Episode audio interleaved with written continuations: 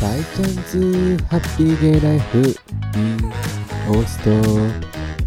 ララララリア。そしてラリア。ラララ。オーストリア。オーストリアではなくオーストラリア。ポンポコポポン。世界中の皆さんおはようございます。こんにちは。こんばんマンゴーミラセニョリータ私銀河一。生めカフェゲイの大ちゃんでございます。イェイイェイウォーウォーということで始まりました大ちゃんズハッピーゲイライフ in オーストラリアセーラー戦士の大ちゃんがお送りしております皆様土星を主語に持つ破滅と誕生の戦士セーラーサターンの後継者セーラー大ちゃんでございます。よろしくお願いいたします。ということで皆さんおはようございます。こんにちは、こんばんは。まずはじめに皆様、うれぴーうれぴーニュースがございます皆様。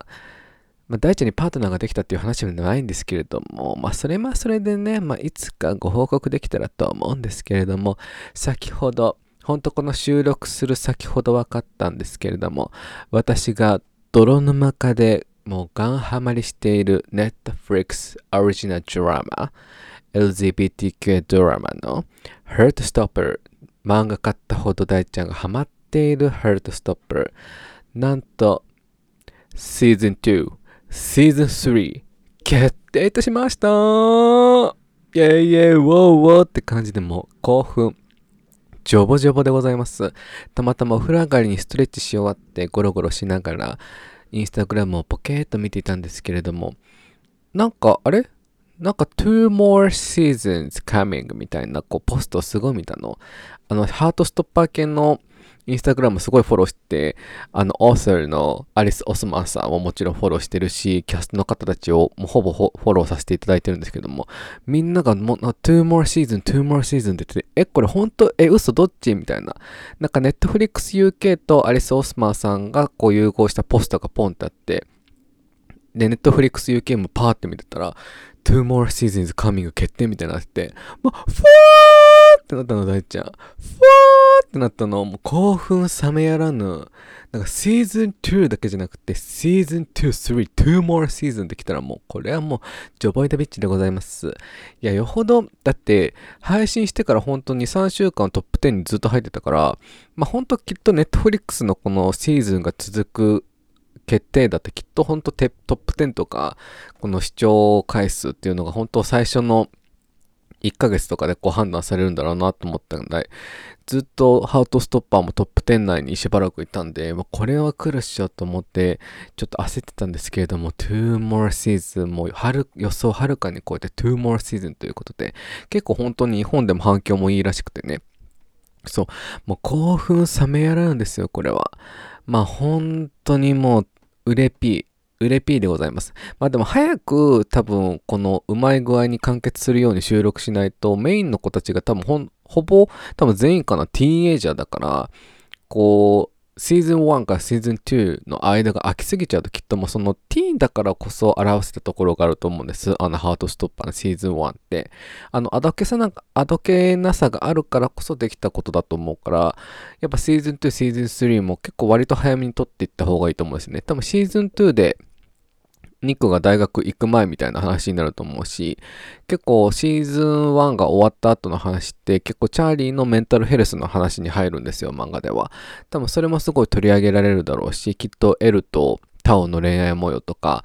あとダーシーとタラの恋愛模様も多分もっと出されるんだろうなと思うとすごい楽しみだし、何よりもやっぱ漫画だとすごいもうシーズン1でいうところの漫画の部分ではもうニックが結構、こうなんだろうな、まだこうにチャーリーが好きだろうなってこう勘ぐるまでの間とかもあのキスしちゃった後の話の続きでも結構も結構結構も結構ニックがチャーリー結構ラブなんですよ。それがドラマであまり表されてなかったからでもそれはうまくこのうまい現代社会の組み込んだ感じで表さなかったなと思うんですけどシーズン2でぜひニックがもっとチャーリーラブなところを出していただけると大ちゃんはもうたまらないのでシーズン2シーズン3も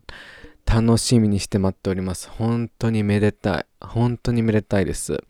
もうね、決定した瞬間、下痢が止まんなくてずっとトイレ困ってた。大変よ、これはっていう、今回のごめんなさいね、ちょっとしたハートストッパーの話でございました。ありがとうございますって感じで、今回はちょっと、あのー、メインテーマっていうかメインの話をちょっとセンシティブな話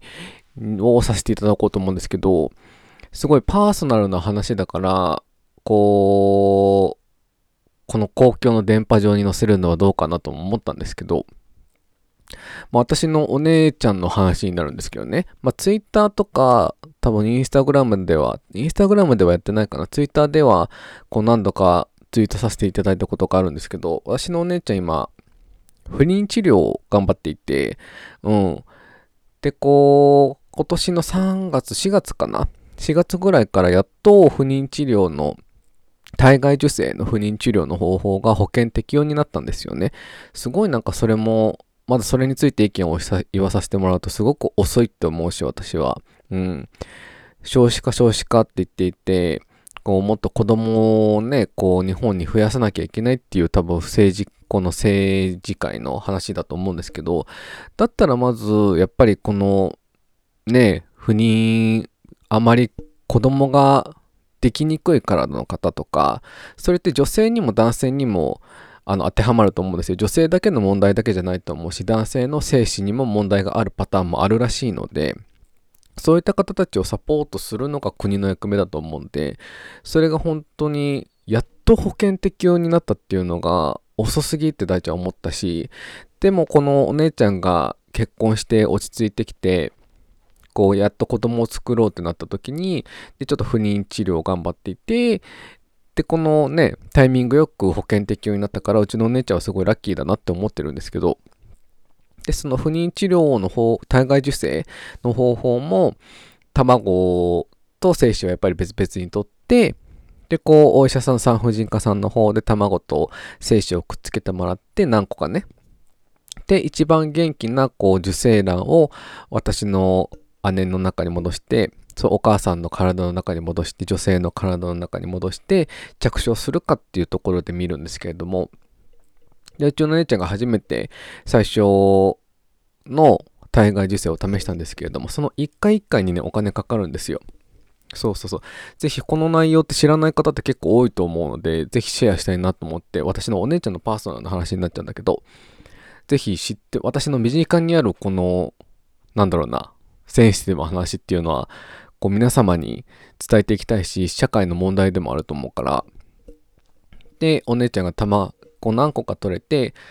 だけどやっぱ、なんだろうな、こう私は女性の体ではないから何とも言えないし、プロフェッショナルなお医者さんだから何も言えないんですけれども、やっぱりきっと、こう、着床しやすい体つきの方とかもいらっしゃると思うし、多分うちのお姉ちゃんは結構センシティブな体質だから、あまりこう、体外受精する前の妊活も頑張ったけど、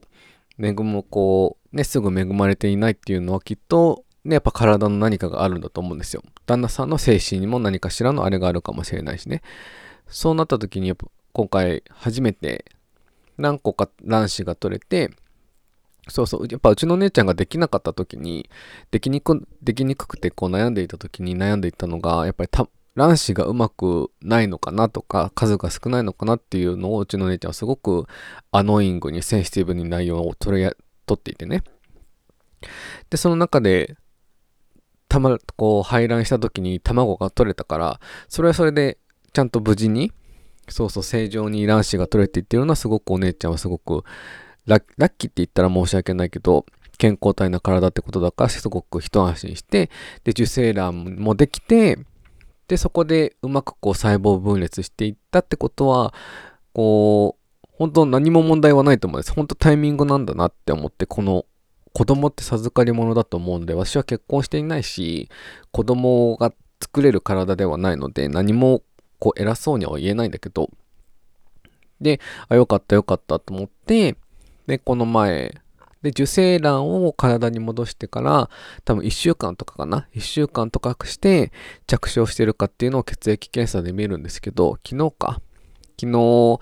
仕事のお昼のタイミングでこう LINE が入ってて、お姉ちゃんからもお母さんからも入ってて、あ、もしかしたらうまくいったのかなと思ったんですけど、お母さんからも、お姉ちゃんダメだったって、お姉ちゃんからも今回ダメだったっていう風に LINE が入ってて、あ、なんだろう、なんかすごい泣きそうなんですけど、なんか、なんだろうな、んとも言えない気持ちになっちゃって、なんかなんだろう、これ、お母さんの前でも泣かなかったのに、お姉ちゃんの LINE でも泣かなくて、なんかすごい、ポッドキャストで自分の気持ちを話すと、なんだか泣けてきちゃうんですけど、なんか、うーん、かわいそうって言ったらすごく、お姉ちゃんに申し訳ないんですけど、頑張ってるのになってすごい思うし、やっぱり実のお姉ちゃんだから、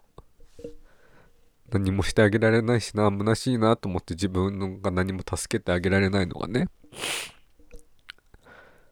お姉ちゃんにはやっぱ幸せになってほしいし、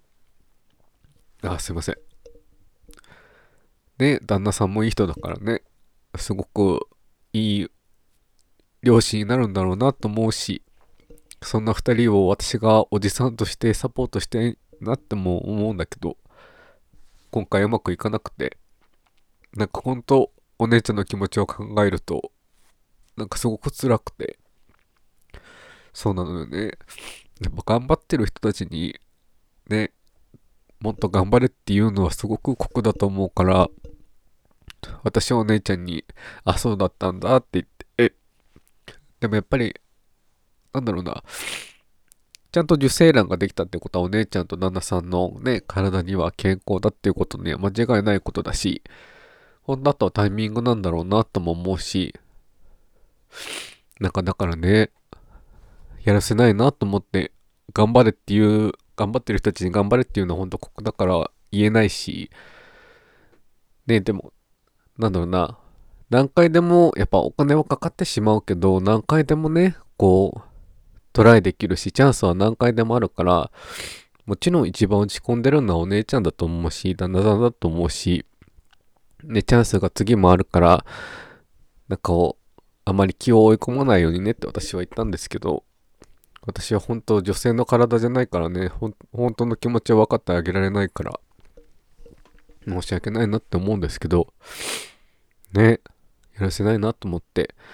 なんかすごく言い方を申しないけど、私の仕事場にいる、前も話したと思うけど、従業員でね、なんか人生を適当に生きてる男性がいるんですけど、結婚してて従者員でね。なんかその人の奥さんも話聞いてるとなんかすごく適当な人だし、